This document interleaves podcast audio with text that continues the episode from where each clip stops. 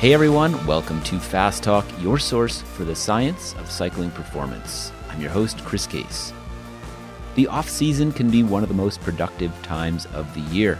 It offers the opportunity to reflect on last season, to assess what went well and what could be improved, and then to look forward and strategize about how to progress, both in your training and in your performances. Today, we'll focus on the art and science of how to set goals and incorporate them into your training. Coach Connor starts off with a discussion of how to determine your goals, first by performing a season assessment, which feeds his gap analysis, which in turn yields a goal-setting strategy. Coach Ryan Kohler joins us for the second half of the show to describe his SMART analysis. That's S for specific, M for measurable, A for achievable, R for realistic, and T for time-bound, before explaining his method for incorporating that information into macrocycles and then into mesocycles. The off-season isn't just about sitting back and relaxing, although you should do a bit of that too. This time of year is perfect for putting in some homework, being honest with yourself about where you've been and where you want to go so that the coming season can be as successful as possible. And with that, let's make you fast. Hey Fast Talk listeners, you may have heard about our new coaching, education, and community membership program, Fast Talk Laboratories. We're pleased to offer you a chance to become a Fast Talk Laboratories member for free. Our new listener member level is free of charge and gets you access to over 130 Fast Talk episode transcripts. Our new episode transcripts are searchable, scannable, and include links to helpful resources that we mention on air. Listener members also get our weekly newsletter, which highlights new episodes and offers access to limited time, free content on our site. So come join Fast Talk Labs. Just go to fasttalklabs.com, click Become a Member, and sign up as a listener member free of charge. Hello, everyone, and welcome to another episode of Fast Talk. I'm your host, Chris Case. We've got Coach Trevor Connor, Coach Ryan Kohler, and today we're talking about goal setting. It's one of the best times of the year in my mind. I have many fond memories of sitting down, looking back, seeing what went right, what went wrong in that previous season, but also getting really excited, looking ahead and saying, where could I be better? What events do I want to do to really take advantage of my strengths? What events do I want to do to test the things that I've worked on that may have been previously considered weaknesses, but I want to turn them into maybe new strengths or just bring them up a level. So it's really, in my mind, a great time of year. There's a lot of analysis that takes place.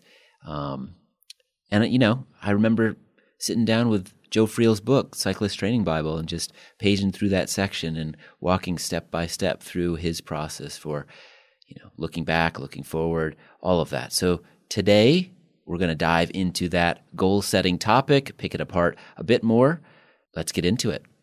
Trevor, do you have any memories of sitting down with Joe Friel's book maybe, or some other book, and getting into this process way back when? Maybe in your case, Trevor, 20 years ago? I think I have the first edition of Joe Friel's book, and that was the very first cycling book I ever read. Nice. So I remember some of this. I actually, so if you remember, we interviewed him, 2 years ago now for the newest edition of the Cyclist Training Bible. And I, over years as a coach, talked to a whole bunch of people about how to build goals, how to do season assessments, how to do gap analysis, and took all this advice and built what I thought was this really unique and really cool way of doing this. And then read Joe Friel's newest edition of his book 2 years ago and went, wow, this is virtually identical to what I do with my athletes. Slightly different terminology, but it's pretty much the same thing. So as much as I would love to say, hey, I came up with this all on my own, really, I have to give full credit here. Probably all those people who are giving me advice had read his book. It was just filtering through to me in little bits and pieces, and I just managed to put together what was already written. Yeah, that said, this is not a regurgitation of Joe Friel's book here today. This is going to take into the conversation. We'll bring in Ryan's experience, Trevor's experience, my experience of all of these things through the lens of a really well-crafted method for goal setting and season planning. So we are going to take you now through the whole process that Ryan and I use with our athletes. Chris asked me if I was prepared for this. I'm like, Chris, I have given this talk more times than I can count. This is probably the episode I am the most prepared for that we have ever done. So I will take you through how I get at defining goals with my athletes. There is a process to it. I think just saying to somebody, come up with goals without any background of how to define those goals, you tend to get either very unrealistic goals or goals that they're really not that committed to. Where the way I do it with my athletes, by the time they get to setting the goals or defining the goals, that's actually the easiest part. I feel like the one time we worked together on a project and you were technically coaching me, you had me walk through this process. And if I'm not mistaken, this form or the questionnaire that you had me fill out, there was a back and forth. It was a process. It wasn't just a here, list a few things and okay, yeah, great. Now let's move on. It was, no, those are actually not really what I'm looking for. We want to change those a little bit. We want to nuance that sentence a little bit so that it really gets to a goal and not something else. So we're talking about a very specific thing here. And it's, yeah, great point about you can't have goals that are just, I mean, there's challenge goals and then there's unrealistic goals. And there's a distinction to be made there. Something that was told to me very early in my cycling career is goals have to be realistic. That is really important. And when we get to the goals part, I'll talk more about this. But look, your goal can be, I want to go to the Olympics. But if you're a Cat 5 cyclist and you write down the goal, I want to go to the Olympics, that's probably way down the road. Yeah, that can be a goal, but it might not be goal year right. One. It's not something that really helps you right now. So you always have to think of what are goals that are ambitious but achievable. And I always have my athletes define goals in a one-year period of what is achievable this year but ambitious. But we'll get to that. So I have a three-step process with my athletes. And I'll tell you, there are times as a coach, and Ryan can probably speak to this too, where you really need to be a cheerleader. When I go through this process with my athletes, as you saw, I am as nitpicky as I can get. This is not the place where you're a cheerleader. Not at all. To the point that, the second step is a gap analysis. I have a policy. I don't care how good a job they do on the gap analysis. I send it back to them at least twice to redo it. You are playing the role of a good editor here and making sure that yes. Someone is using the exact words they should be using. And I have had many athletes be really frustrated. Like, I put so much work into that, and you have all this red lines all over it. You're making me rework it. And I'm like, but that's my policy. I don't care how good a job you did. I'm sending it back to you. That was decided before you ever wrote it. But it's part of that is just this is important. These are things that you really need to make sure you've thought through. So let me take you through the process that I have. So my first step is a season assessment. And actually, I got from Chrissy Redden. And who is that? Chrissy Redden is a Canadian Olympian. So she came and spoke at the center, talked to us about her success.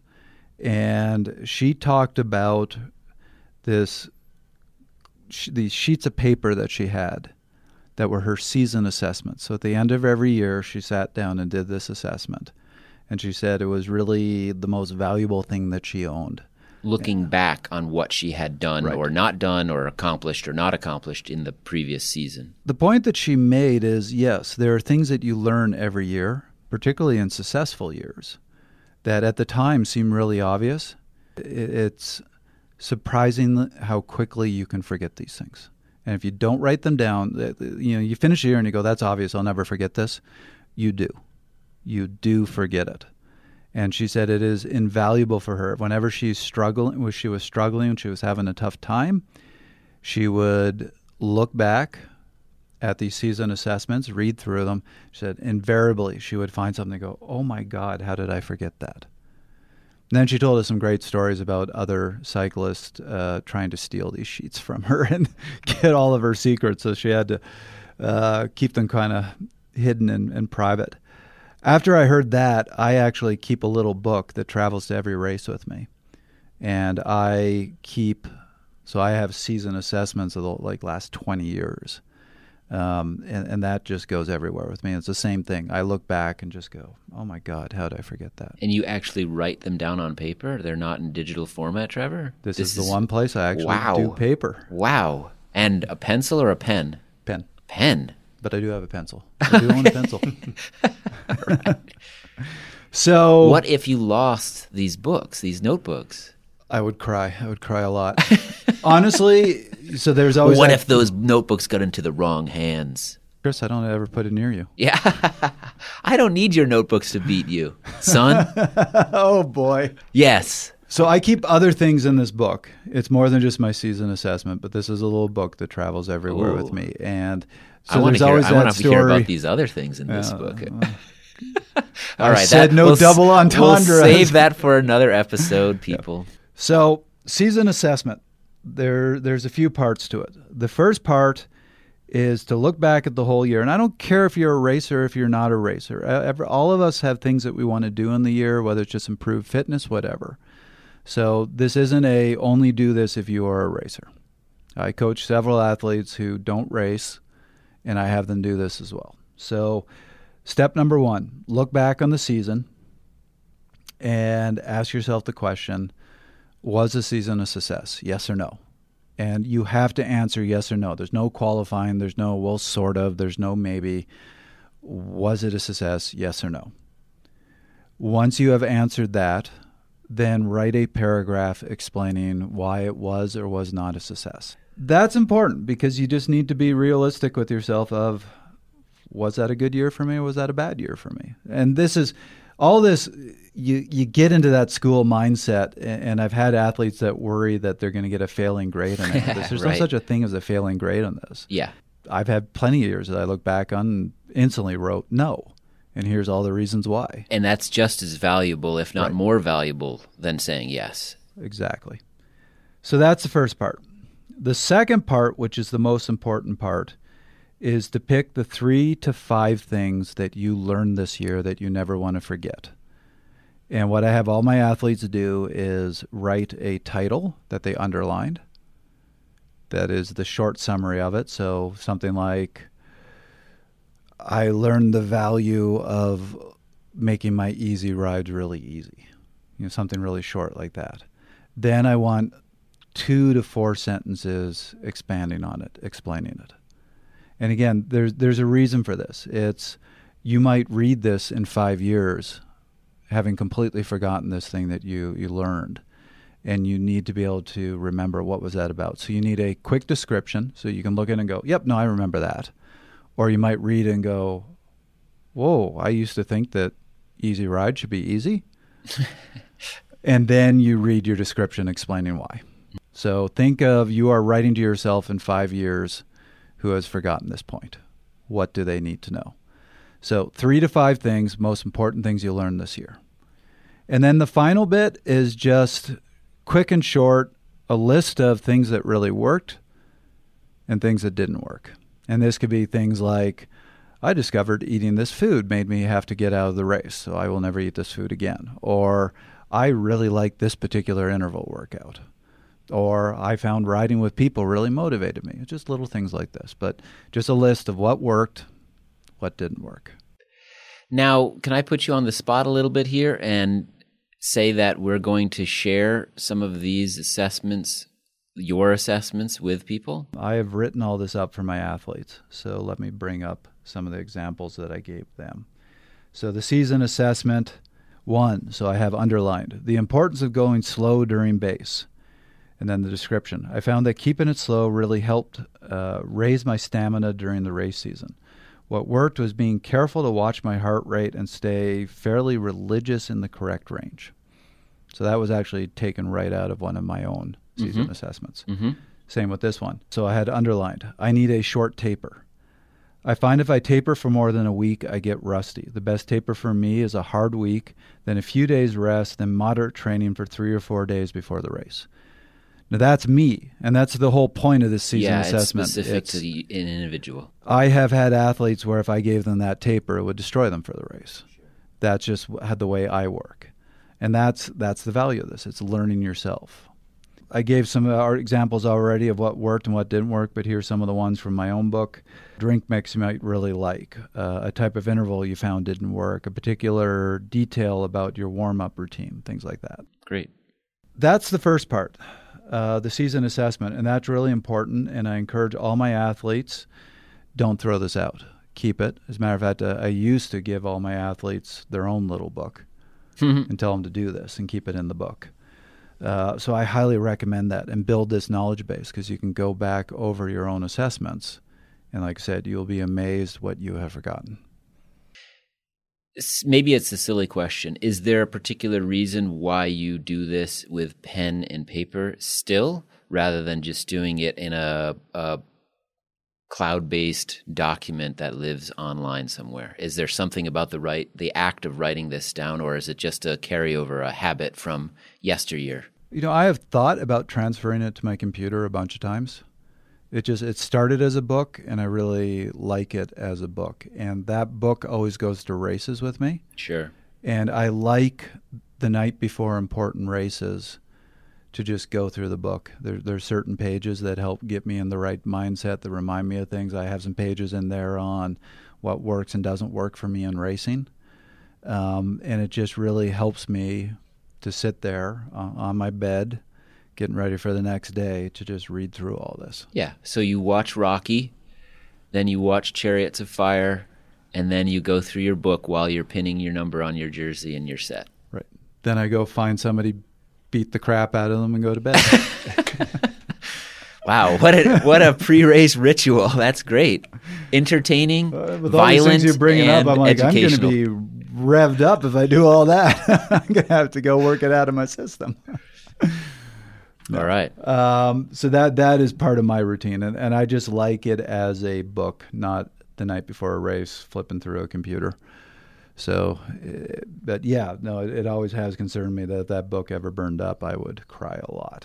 I will also say, going back through the years, part of the reason I find it really valuable to say, was the season a success or not? I have found it interesting when I go back to really old season assessments, like 10 years ago, where I've pretty much forgotten everything.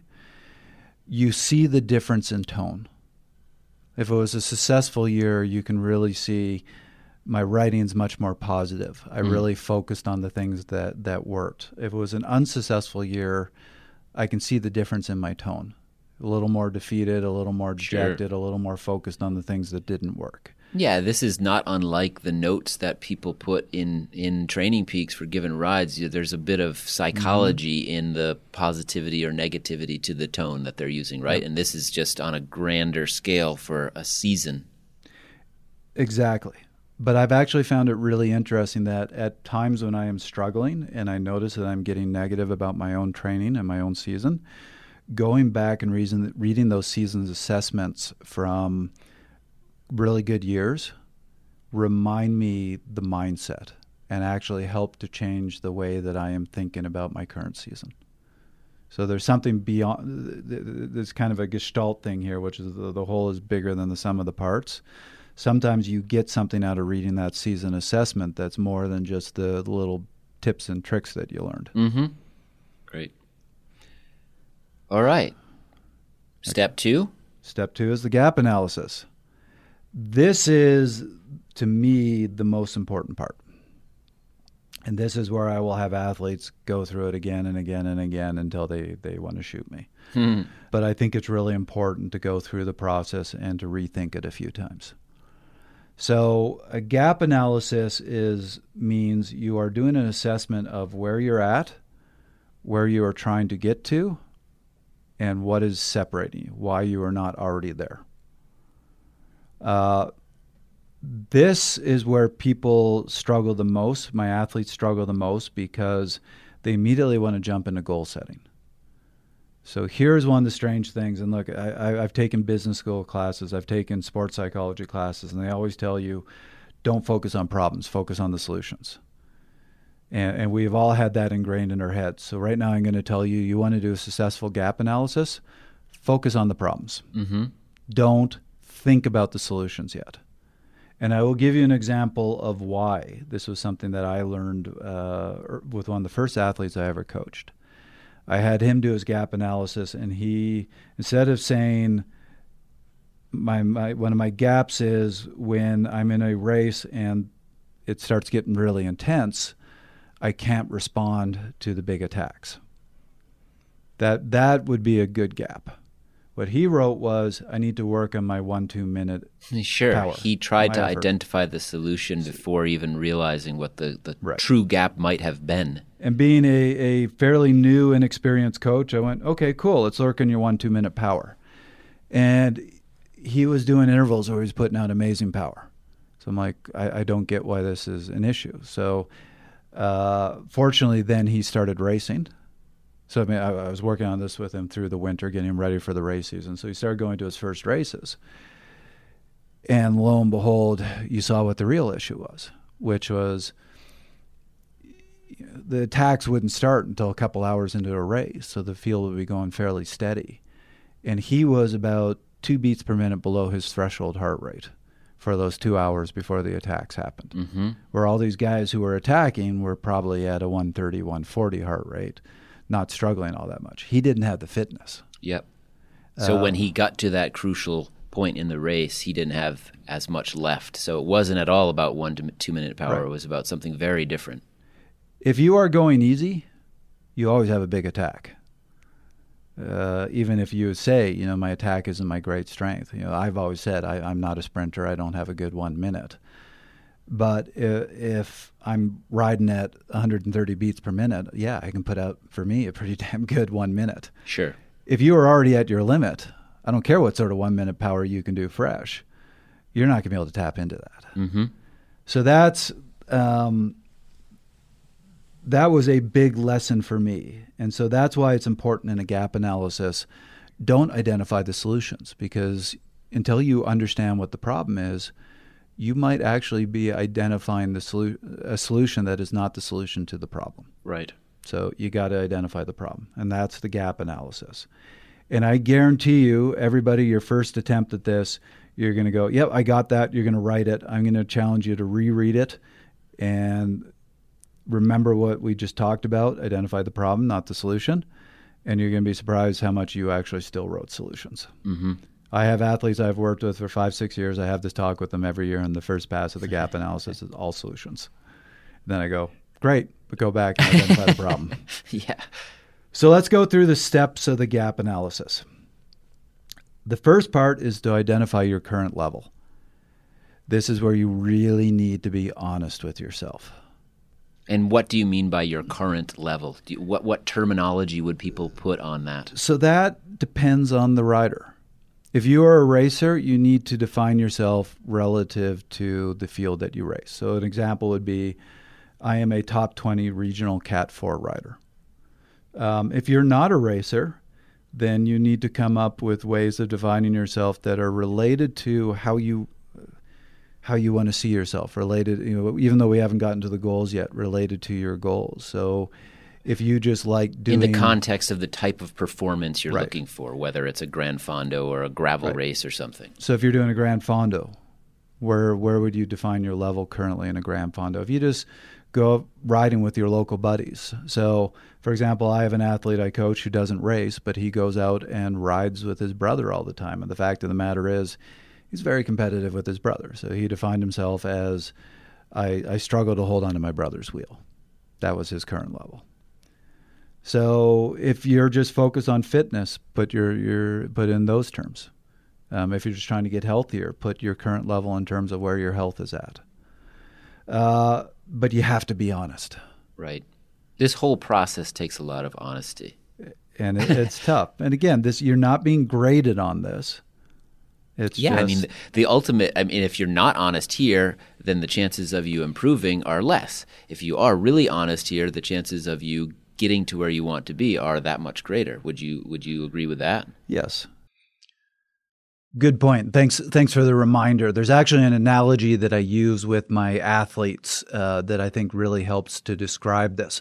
So I use a map analogy when I'm trying to describe this gap analysis. It's you're trying to get somewhere. And we talked at the beginning of this episode about how you might be trying to get to the Olympics, but you have to think about where you are right now and what are the steps. So this is the same thing. You might be trying to get to Miami. That might be the ultimate goal. To get to Miami, you have to first know where you are. And that sounds like a really stupid thing to say. But the fact of the matter is, if you are in Seattle, which kind of sucks because that's a really long drive to Miami, but if you are in Seattle and you think you're in Atlanta, you're going to get really lost. So it might be nice to say you're in Atlanta, much shorter drive, but you're not going to get there. So start by first saying, where am I at? Okay, I'm in Seattle. Got a bit of a drive ahead of me. But knowing where you are, you can then say, what is the next step? What is the next location to get to? So I'm trying to think of my geography right now, but maybe the first step is to get somewhere in Montana. So think of that as that's that year's goals. What is accomplishable this year? Okay, so the next step for me is to get to Montana. Once I'm somewhere in Montana, then I'm going to try to get somewhere in Idaho. And it's taking these steps to ultimately get to Montana. So that analogy is basically the way this gap analysis works. It's first start with where am I at? You got to be honest. If you're not honest, you're going to get lost. Then what is the next step, the next level? So in this analogy, what's the next place that you can accomplish? So when I talk with cyclists, I say in a year. But if in the driving analogy, maybe it's what's the first place that I can get to before I have to stop for the night. Then the next day, you assess where you're at. What's the next place that I can drive to, that I can get to before I have to go to bed? So gap analysis, same thing. Where am I at? What's the next stop? Then the next year, you do your next gap analysis. Where am I at? What's the next stop? It's got to be achievable, and it's got to be realistic. A to B, B to C, C to D, instead of A to X. And you are never going to get to the next stop if you don't first recognize where you are. And it's tough. Often you're going to do the gap analysis, look at where you are, and go, I don't like this. Mm-hmm. But accept it, because if you accept it, you have a better chance of getting to that next place. So that's the first part. Where are you at? Make it one sentence, succinct, to the point, be honest. What would your sentence be right now, Trevor? My current level? Yeah. So I'm still racing. I'm still racing in the 1-2, so I would say able to hang in the field, but not a contender when the race gets hard, which is really hard for me to say, but that's the truth. Gap analysis, you're always trying to say, so the next part that we're going to talk about is the next level. You're always trying to see where can you improve. I don't want to ever write a gap analysis saying, here's where I'm at, and by the end of this year, I want to be down. I want to be lower. Yeah. What I mean in the grand context of your quote-unquote career here is that you're not probably going to return to the level you were at 6 years ago. Which is another nice thing about this take it in steps. And a gap analysis and goals are about this year because, what I will identify as the next level for me, what I identify as goals are still way below where I used to be. Right. So, but you can still have excitement to say, here's where I'm at this year and here's where I can improve this year. Then it's positive. Mm-hmm. So the next step in the gap analysis is what is your next level?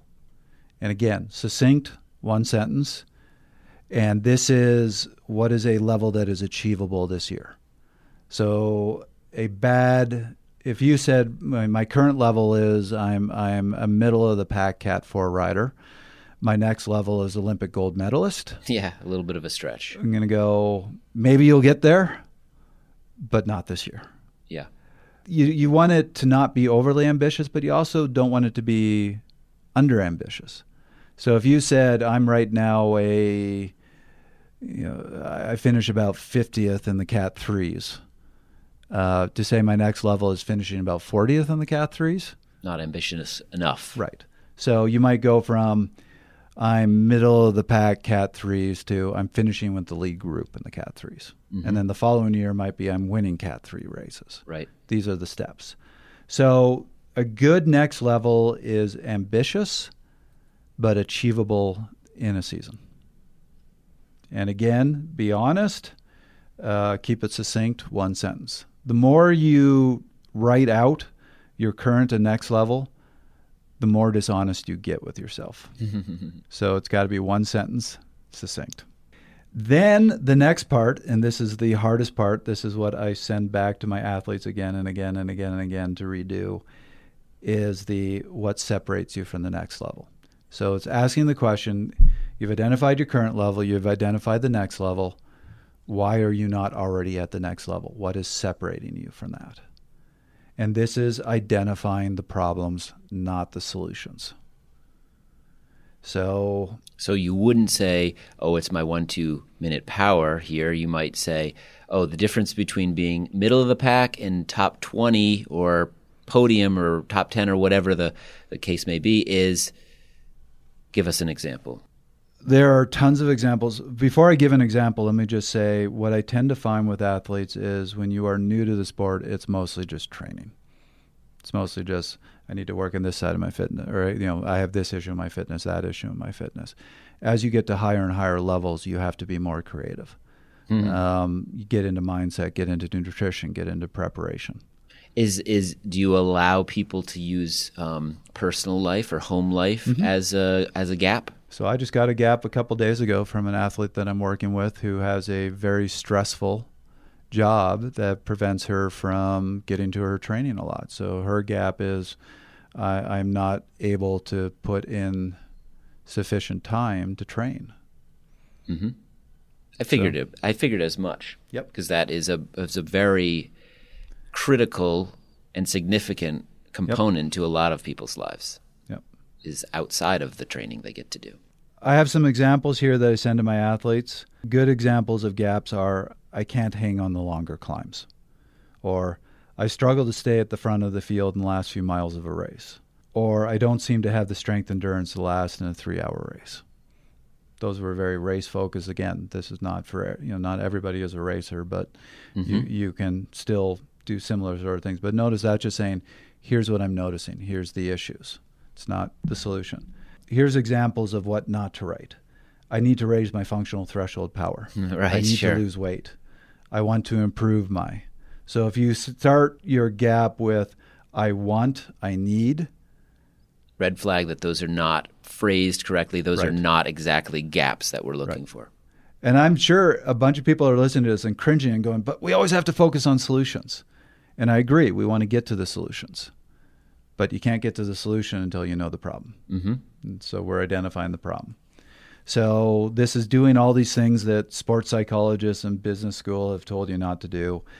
Your statement should be things like, I can't, I struggle, I don't. Do you have any recollection of the weirdest gaps that you've received? Because I want some weird gaps. Well, I will tell you one story. Okay, good.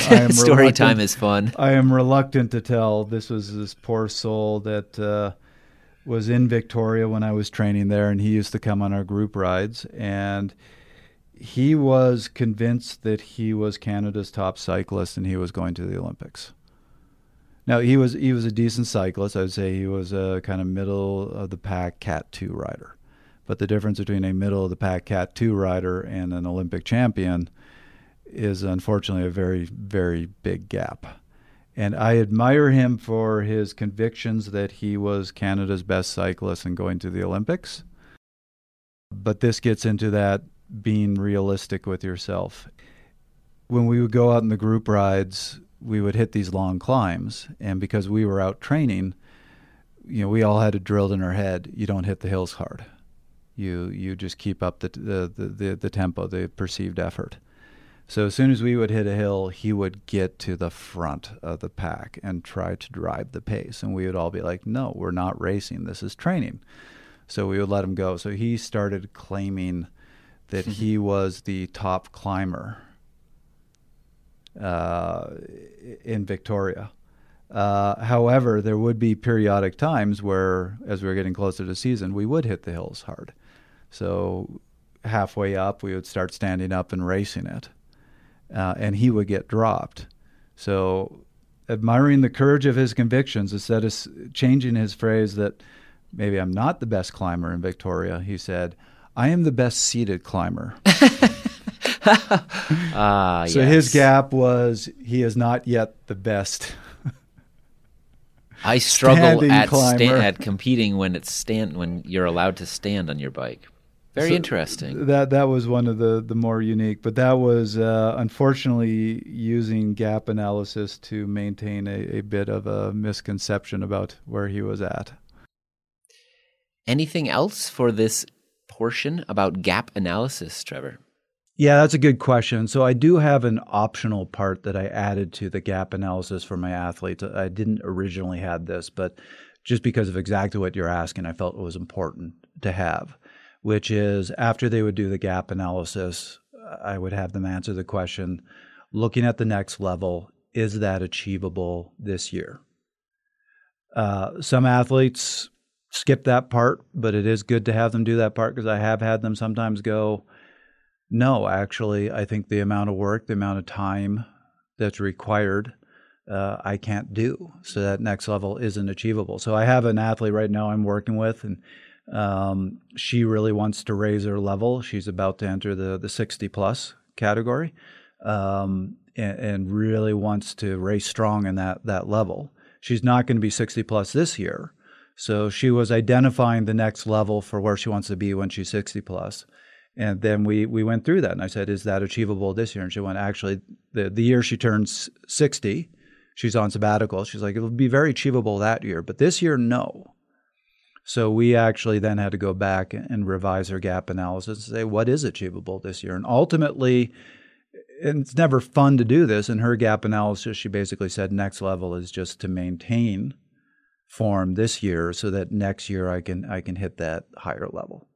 So it is important to look at this and always ask that question of, do I have the time? Do I have the resources to actually, I mean, you might physiologically be able to hit that level, but do other factors prevent you from getting there? Right. So that seems a little contradictory in that you want to, I mean, we haven't gotten to goal setting here. You're saying, this is my current level. This is the next level. The next level, just to clarify, isn't necessarily your goal for that season. Next level is just what you've identified as. Well, no, it's should be, as I said, the next level is something that should be achievable in a season. Ambitious, but achievable. But you just said that she said she couldn't do it. So this is why I have that optional assessment. So this is the good old all things being equal. If she could go and train hard. Sure. Then it is achievable. So this is just going back and reassessing again, does life actually allow you to achieve this? So yeah, I could set a next level for myself that is achievable, that's getting me back to where I used to be. But if I did the assessment on the feasibility, I'd have the same thing with the hours that I'm putting in at work. If I wasn't doing those hours, yes, this would be achievable. But with the hours I'm doing, no, it's not achievable.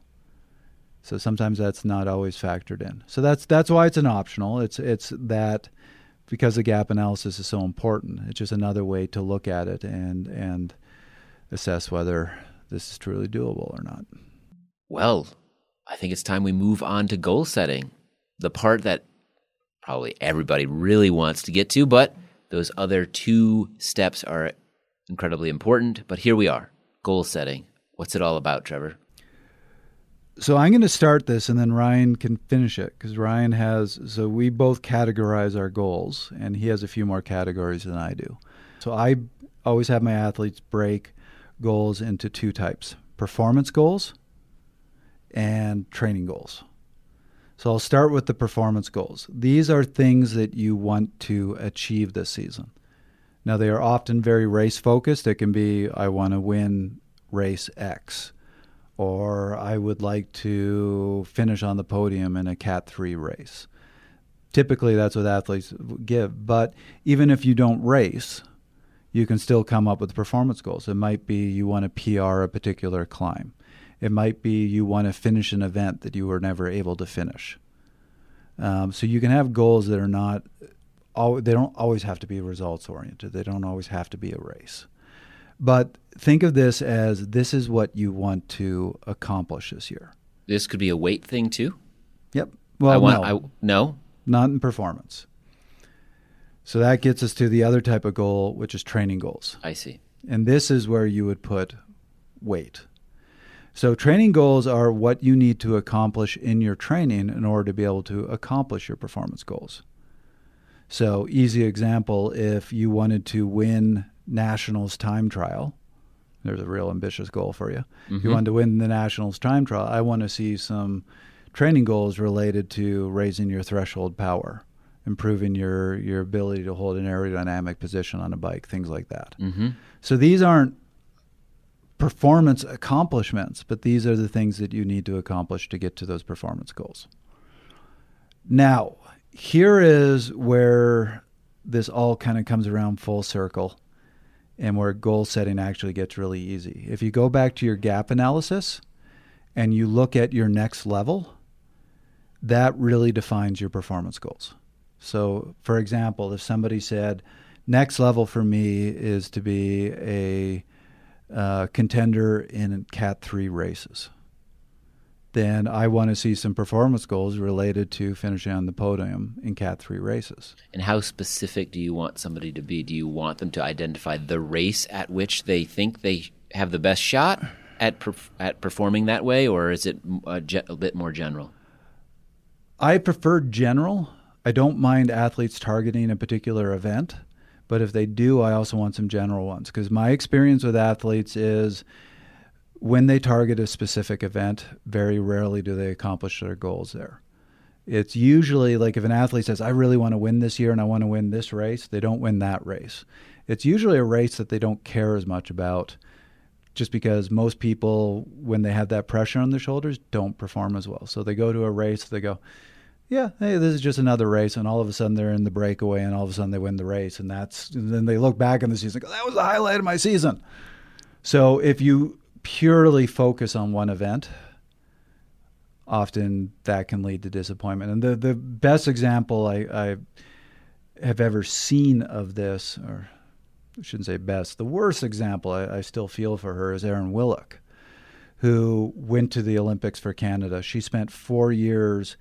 All that mattered was the Olympics. And this was China, and was it 2008? 2008, yep, Beijing. And it was a course tailor-made for her. She was a phenomenal climber, and this had a big climb in it. She put aside everything to spend 4 years getting to the Olympics. It was, you know, the stories that she can tell about what it took to get to the Olympics, she could do a whole podcast on that. And she was at the Olympics. She was in the road race.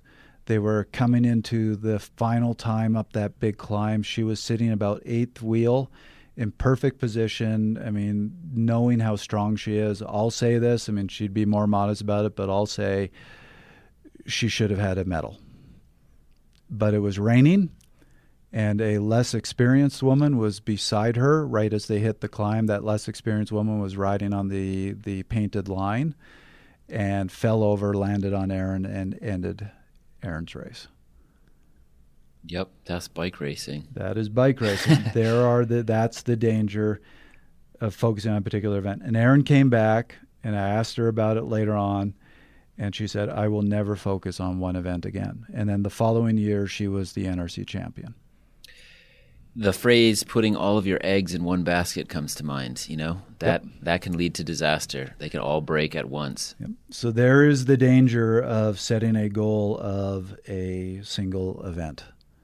You could just get sick the week before that event and not even go. So, I mean, I always have my athletes set one or two A races, but we want other races. And the fact is, so I haven't set A, B, and C races. I tend to find athletes perform their best at the C races. Pressure's off. Yep.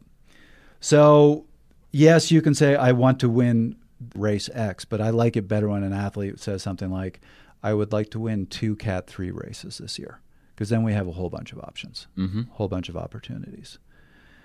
So go back to your gap analysis, look at what you defined as the next level, and then your performance goals should be basically answer the question, what do you have to accomplish in order to be able to say you reached that next level? And those are your performance goals. It's a really easy way to come up with your goals. So then you've gone through this whole process of defining what is the next level for you that's ambitious but accomplishable in a season. You've now set goals for the year that if you accomplish those goals, you can say, I've achieved that next level. So this really directs your goals, as opposed to just coming up with arbitrary, well, I kind of like this race, so I'm going to set a goal of winning this race. It's more, this is the next level for me. Here's what I have to do to get to that next level.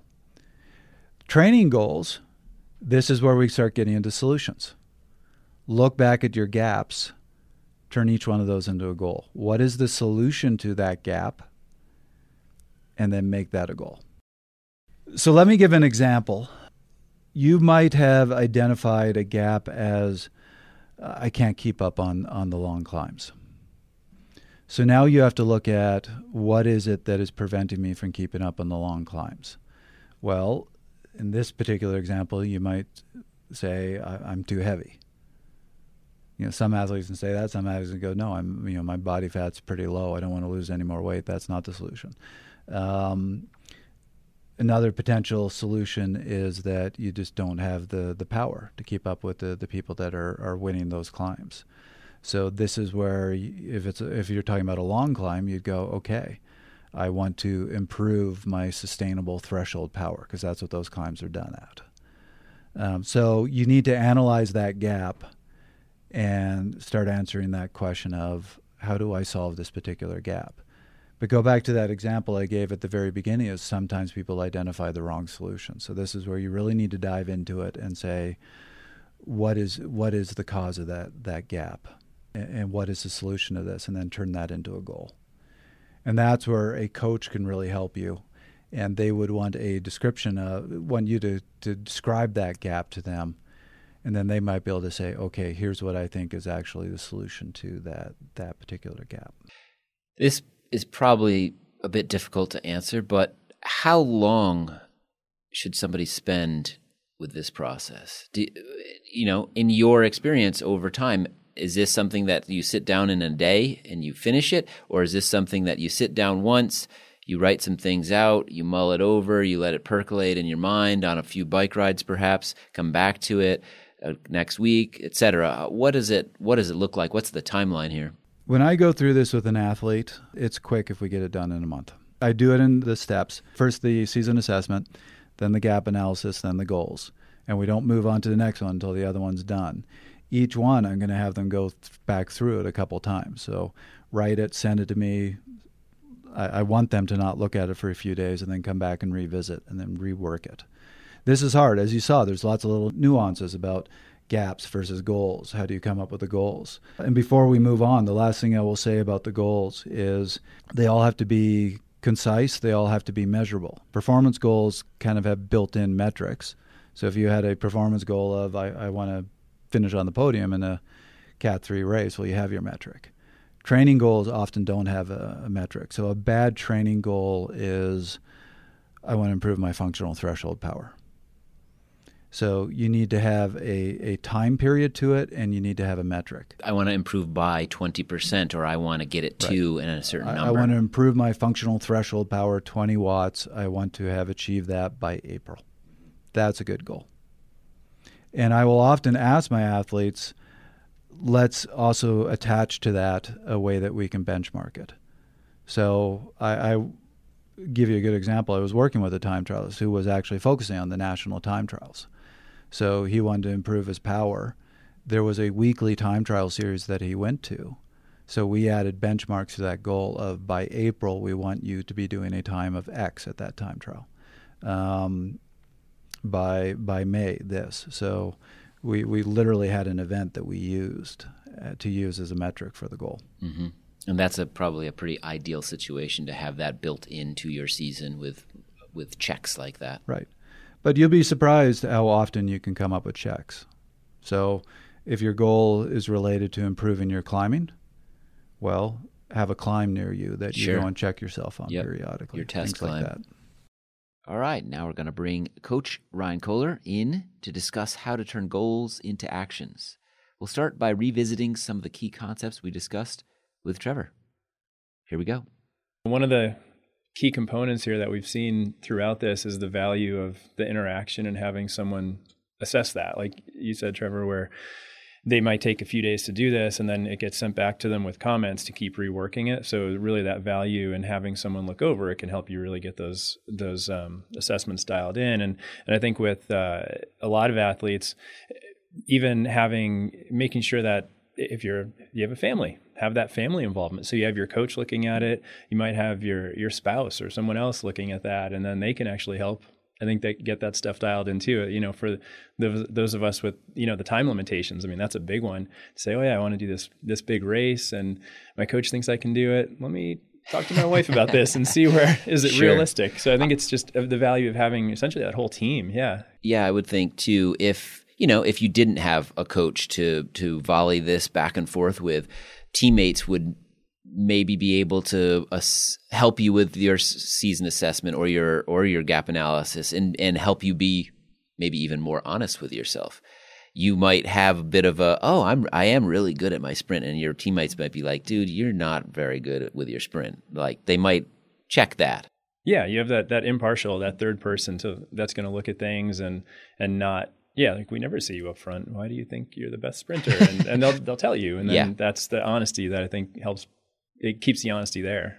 All of this has to be realistic, or there's no point to it. And having somebody check you on that, even if it's hard to hear. Yeah. Yeah, it's always nice to have a friend, colleague, family member, or coach to look something over and give you feedback on it, certainly in this context. The last piece of step 3, where Trevor was finishing up with the goals, we have a few different ways to do this. And when I'm looking at goals with athletes, I go toward, we've all probably seen it around at some point, but that SMART goal assessment, to kind of check yourself. And I don't know what SMART means. Tell me what SMART means. I know you don't know what SMART means. I've been telling you this for years. Jeez. Tell us what SMART actually means, Ryan. We'll talk about the SMART assessment. Okay. So those letters stand for specific things that you can use to sort of check your goals and see if they're realistic, things like that. So starting with the S is specific. So is it specific enough? This is part of Trevor's goal setting too that he mentioned. With this, I'll look at, okay, what kinds of goals do we have? So we may have some specific goals of, I want to podium at this race. But then we can also break these up into, are they outcome goals? Are they process goals? And, that'll help shape how we start looking at the process. I'm playing devil's advocate here, or that's not the best term, but for those that are really new to this, what's the difference between an outcome goal and a process goal? An outcome might be something like, I want to finish on the podium at X race, and then I think this was referenced in Trevor's description too, of how do we get there? This would be like the training goal of, I need to reduce my body weight so I can improve on these climbs. I'm going to focus on my nutrition and make some better food selections. And that might be getting us down that process of how we approach that. And I like how it allows us to also look at the big picture, where we don't focus on just like, I need that one podium or I need this national championship, but what are all of those habits that we can do throughout the season to help us move closer to that? And I think it within the gap analysis, it helps us to see, okay, are we going from step A to B or C, or are we trying to jump from A to M or N, So I use performance and training goals, but it's basically the same thing. Your outcome is your performance goals. Right. And your process is your training goals. Yep. Same idea. Just wanted to clarify. So then the M would be measurable. So is it something we can measure? And again, we've talked about this. We need some kind of something we can measure and track and allow ourselves to benchmark our progress. So if we know that we're making progress toward this, then it's that nice positive feedback loop to keep us moving in the right direction. And if not, then we bring back that honesty to say, okay, I didn't achieve that. What prevented that? What can I do better? And then we maybe change it, tweak it a little bit, and then keep on moving forward. So then the A would be achievable. And we discussed this a little bit as well, is it something achievable? And I look at this as we don't want it to be too easy. And we can have a mixture of some that we think might be easier to achieve, others that are a bit of a stretch. But I like those stretch goals because they give us something to shoot for. And of course, if it's, I want to wear the yellow jersey and I'm a 40-year-old Cat 5 on the road, that's too much. So unless it's not the tour yellow jersey, I can just go buy a yellow jersey. So that takes different means. Yes. But yeah, how just looking at the range of goals that we can set and sort of with that achievable is sort of a sliding scale. Realistic, is it just a realistic goal? Is it something that revolves around our current habits? Does it fit within our lifestyle? And then finally, the T, is it time bound? You know, do we have those time frames built in and what is it going to take? You know, we want to raise our FTP 20% and we set that for 3 weeks out. Probably not, but we look at, okay, what's a realistic time frame for that? And that's where, yeah, we can have teammates, coaches, other third parties that maybe have done this before, have this understanding of, hey, I want to increase my FTP by 20% this year. Well, okay, your coach would probably have a good sense for how much time that would actually take. You know, and you throw a goal out there and they may say, oh, that's a 4-year plan. Yeah, let's save that, but let's find something we can do within this 1-year plan. So that's kind of my way of going through and just figuring out, yeah, how reasonable is everything and does it make sense within our lifestyle? Well, this begs the question, Ryan, Trevor. We've done all of this assessment and analysis. How do we take all of this information and incorporate it into a training plan? Right. So then, yeah, it's a matter of taking, yeah, like you said, all this information and how do we actually break it down? Because it could feel a little bit overwhelming, maybe once we get all of this stuff, and then we try to figure out how do we put this into place. So my first step is looking at what are those goals. So if we've done our gap analysis and we've come out with our goals, then, yeah, how do we lay these out? And I have a couple different names that I'll throw in there that differ slightly from Trevor's. But one would be, okay, let's categorize these goals. One might be, you know, physical or event goals. You know, so that might be something like improving your power or podiuming, something like that. There's a mental piece that I like to include, and that'll fall in line with how I sort of evolved this process over the years. And then I'll add in a nutritional or health side to it. So again, more sort of, you know, quality type of assessment there. And then we have targets. So that would be more specific things like, you know, I want to increase my power to weight to X or, you know, something with that can be measured. So yeah, then like you said, how do we start breaking that down? And just the way my brain works, I like to really just try to break these out. And that's why, you know, on this document, at least there's tables because it just makes sense. And I try to keep everything nice and clean looking. So we look at this macro cycle view for the whole season. And there's a couple pieces to this where we've got a time frame, we have a goal, so we can choose, you know, one or more goals depending on how we think this might fit into the time frame of the entire season. And then previously, this started off when I did this as sort of a goals, expectations, and outcome process, right? So over the years, that's evolved where the expectations piece I sort of got rid of and started calling it more intentions. So it was more goals, intentions, and outcomes. And really, once we write that goal down and put it in there, then previously, if we said, okay, these are my expectations, then it's a little bit heavier that way, where we have this, you know, at times, if it becomes difficult to continue moving toward that, then it's like this thing hanging on us, and, you know, it can be stressful and just decrease our motivation a bit too to keep moving toward it, or where we might just say, forget it, I'll just move on. Sounds like expectations are a bit of a stick, whereas intentions are a bit more of a carrot. Yeah, like it's a positive spin. It's not, they're not that different, but expectations can lead to pressure. Intentions maybe less so. Yeah, and I think with expectations initially it made sense because I was early in my coaching career when I thought of it this way. And, you know, you think of, okay, we have a goal as the coach, we would have some expectation of what this would look like. And that's something we can help communicate back to the athlete. But then over time, yeah, it did become more of a stick to say, okay, we didn't achieve that. Oh, well, now does that just throw the whole season out out the door? Well, not necessarily. So thinking of it more as intentions of like, yeah, it's more positive. These are the things that I can do. These are the ways I can adjust my lifestyle. These are some of the sacrifices I can make that I feel good about, and I can start to move toward that goal. And then the outcomes finally would be, you know, we can put down, well, these are the outcomes that I would maybe expect to happen. You know, we could use it in that sense, say, yeah, I'd like to be able to ride X amount of miles by the end of this block. And we can also use it as an actual outcome. So it's sort of a plan versus actual in a way, where then once we get to the end of that block, we can actually go back and say, okay, this is what worked well. This is actually what the outcome was. And then we can sort of do this mini assessment throughout the year too.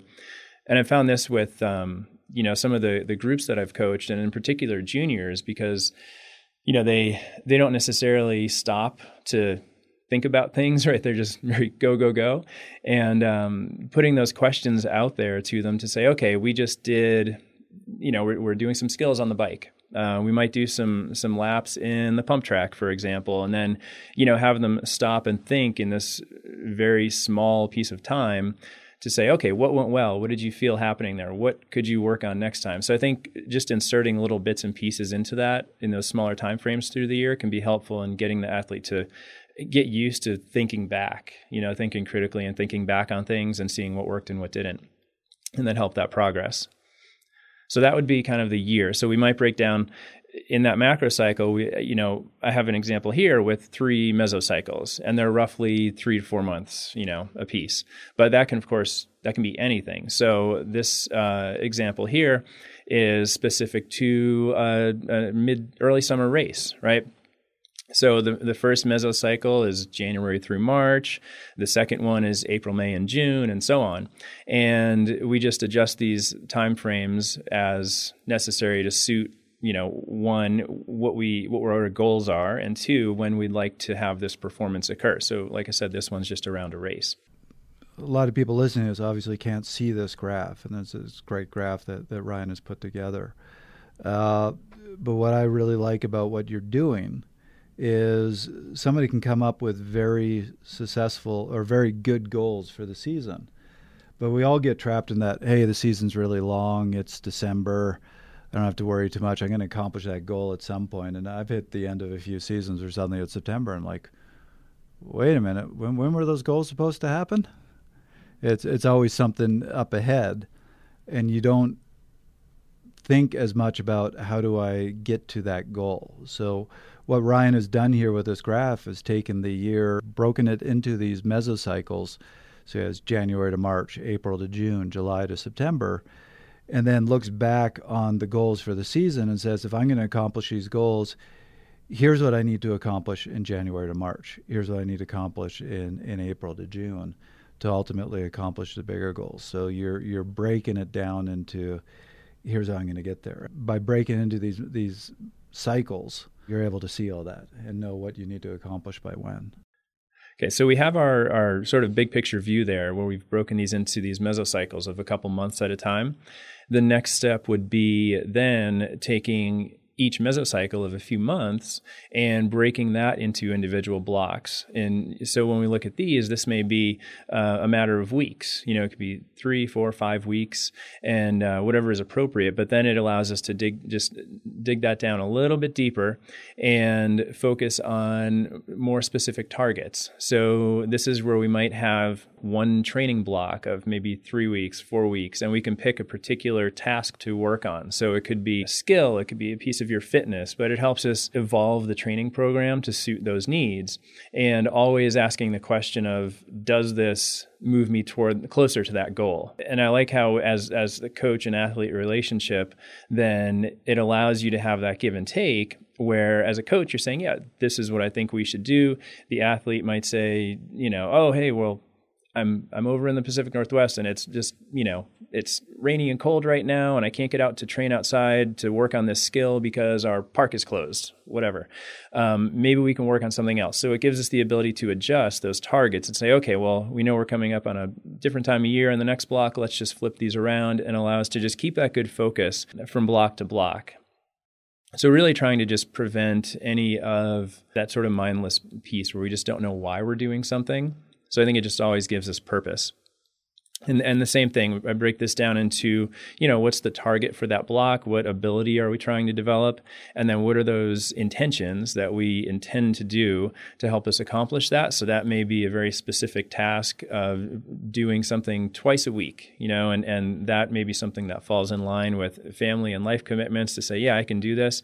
And I know those are key sessions. Finally, the outcomes, then we say, well, if we do this, if we intend to do A, B, and C, then what would the outcome be? Okay, well, I would be cornering faster, or I can climb faster on this segment and I might see a PR. And then at the end of that block, did we see it? Okay, great. If not, then how can we adjust and maybe build that into the next block? So then we just run through that for the different mesocycles through the year. And I think it's just sort of this evolving process that follows us. All right, so we'll step back a little bit and talk about, kind of walk you through the story of how this plays out in a specific example. So this is a mountain biker. We call him Mountain Biker Bob, maybe? MBB. MBB. Mountain Biker Bob. MBB. All right. So MBB goes through this process. And we're starting back at the beginning with this macro cycle view. So we've established some goals, and this is event specific. So in this macro cycle, which is going to be essentially our whole season, so that macro cycle view is just that the large big picture view. And when you hear that, just think the whole season, the whole year, right? So the macro cycles are broken down into mesocycles, and these are just now smaller components within that macro cycle. So these may be a few months at a time. So we might have mesocycle 1, 2, 3, 4, right? So Bob's macro cycle has 3 mesocycles. This goes from January until September in 3 different cycles, right? So January through March, April through June, July through September. And the goal race for Bob is in the middle of June. So the second mesocycle is April, May, and June. That's where we're going to see this goal. So initially in the first mesocycle, we've got this time frame of January through March, and we have a goal of improving FTP by 7%. We're working on improving that sustainable power. So the intentions associated with this is I want to increase the sustained efforts because I don't tend to do much of this. So my intention is to spend more time just doing sustained efforts. So that becomes part of the training. Increasing power to weight ratio is another one. I want to improve core stability. So I'm going, how do I do that? I intend to go and do more strength training in the off season and come in feeling strong. And we should notice that. This is another thing where these intentions should be something that we notice as a change to our normal routine. And then we have another one of remaining mentally fresh, right? So we can talk about how do we do that? You know, I intend to sleep more and watch my sleep habits and that sleep hygiene. So we can identify some areas there to help that. Before we get to the outcomes, let's go and see how we broke this down. So if we go to this first mesocycle, in this example, we have 3 blocks, right? So we're thinking about this is a mountain bike race that Bob's getting ready for, and we have a couple different targets that we want to develop. So we've got the 3 blocks. So block 1, one of these targets we have is increasing cornering speed, right? So that's going to help our smoothness and our flow. And another one is more training related, and this falls back to some of our sleep habits and recovery. So this one we're calling maintaining the consistency of training. Right? Those are 2 targets we want to hit. The intentions with this is practice cornering twice a week. So Bob's going to go out and, you know, go to the bike park or go to his local trails or just wherever he can and find a place where you can challenge yourself and work on this cornering. So we're going to do that twice a week. And then the other intention is just making time for exercise. So then we can dig into this a little bit more and say, okay, we'll make sure we get to bed by this time. So I'm going to make that time for exercise so that when I'm on the bike and training, I feel good. So with this one, we'll jump to the outcomes of this first block. So what Bob notices is, hey, I'm grabbing less brake through the corners. That's great. A little side note is that when I'm on switchbacks, I still get a little bit freaked out by those. So let's continue to work on that. But we have this positive outcome, and then we're able to find something to say, yeah, still kind of slow through those switchbacks, but that's great. We can still work on it. Another one is only missing, you know, one session of that. So, hey, great positive outcome. We hit the vast majority of our sessions. I missed one, but that's part of it. And that's why, again, these are intentions, not expectations. We don't need to stress about it. And think about, was this still an improvement over the past? And if it was, awesome. Great. Now we have that positive feedback loop. So then the second block of training within this January, February, March timeframe, we're looking at something a little bit more training related. So just spending this time at intensity, you know, we're looking at some threshold riding. We're trying to increase that from 30 minutes to 60 minutes. So now we're going to start to do more of those sustained efforts. And we have a certain target in mind to just time at that intensity to increase it. So the intentions there are to recover and fuel for the key sessions. So we know our key sessions are going to be around some of that threshold work and sustainable work. We want to make sure that we recover for those and keep those as priorities during the week. So the outcome for this one is, hey, we worked up to 3 by 20 minutes at threshold, and we saw that we fueled well, we hydrated well, our heart rate was nice and stable through there. So those are some pretty nice outcomes that we can take and build on. So then we get to this third block in the first mesocycle, and we're going to do some high-intensity training. So we want to come to those well-prepared, and we're going to do some testing at the end of this. So I want to come in mentally fresh for this FTP test, because looking back, one of our goals is to increase FTP. So our intentions here, Bob's going to focus on sleep quality. And then a new thing that we'll bring in is, hey, we haven't talked about visualization. Let's bring some of that in. See about how can we come to these workouts well prepared? Well, let's visualize that workout. What does it look like when we perform optimally? And when we have a good session, what does it look like? So that can be a visualization technique we can use. So outcomes for this block. Hey, we got consistent bedtime, and I feel like I slept better. I just woke up more refreshed in the mornings. Awesome. We did our FTP test, and we found a 5% increase. So did we hit that 7 target? No, but that's okay. We were pretty close, and it's good progress. One of the things I always mention to athletes is from my adventure racing days, one of the key takeaways from adventure racing is constant forward progress or motion. And I always tell this to athletes when it's, you know, we see something like this, maybe our FTP increased 5%, not 7%. That's fine. It's forward progress. If we can continue that progress, just like, you know, when you're out in the middle of the woods and you know there's 6 hours of hiking ahead of you, you're going to run into these mental kind of valleys of despair. And as long as you keep moving, it doesn't matter if you're moving at 1.5 miles an hour or 3 miles an hour, as long as you're moving, you're making that progress and you're going to get to the next section. So I like to bring that into this process of goal setting and progressing through these. So that's the end of that first mesocycle. We finished with that third block. And then, of course, after that, we would continue on into mesocycle 2 and 3. So use that example. You can build that in and dig into the further mesocycles as necessary, but that's one. So that's the third block of Bob's first mesocycle as an example. So you can then take that and build it into future mesocycles for 2 and 3. Great. Yeah, it's a good example of walking through this process. It's kind of an inverted triangle, I guess you could say, mm-hmm. where you're starting with this big picture view. You've got some delineation of things there, but you really want to drill down to your mesocycle level so you have a better understanding of where those stepping stones are to see that progress, that forward motion. Right. Yeah, and it just, I think, helps me personally with the planning. And that's one of the things, like I said, I learned early on in coaching is know why you're doing something in training. And if you can't answer that question of why you're doing this, then figure it out or probably do something else. Well, that's a great overview of this goal setting process. Ryan, Trevor, do you guys have any other final thoughts here? Yeah. So mostly knowing why you're doing this, give yourself the time to put into this, and make sure you have a resource to look at it. Like Trevor said earlier, understand what you're trying to get out of this. Take the time to put the information in there, and don't rush through it. And I think that'll really give you the answers you need to help develop that 30,000-foot view and guide your season. Trevor.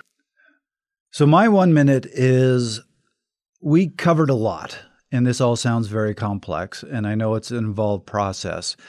So really what I want to get at here is it is important to go through some sort of process. I highly recommend what we just described because that's really worked with my athletes. But I think if you start with assessing yourself, where you're at, where you'd like to get to, and then use that to direct your goals, you are, A, going to come up with goals that are more relevant, B, you're going to come up with goals that are more realistic, and they're going to set you up for a more successful season than just trying to randomly grab some goals that are out of context of where am I at, where am I trying to get to, what am I capable of doing. That was another episode of Fast Talk. Subscribe to Fast Talk wherever you prefer to find your favorite podcasts. Be sure to leave us a rating and a review. The thoughts and opinions expressed on Fast Talk are those of the individual. As always, we love your feedback, so join us and join the conversation at forums.fasttalklabs.com to discuss each and every episode. Become a member of Fast Talk Laboratories at fasttalklabs.com/join and become a part of our education and coaching community. For Ryan Kohler and Trevor Connor, I'm Chris Case. Thanks for listening.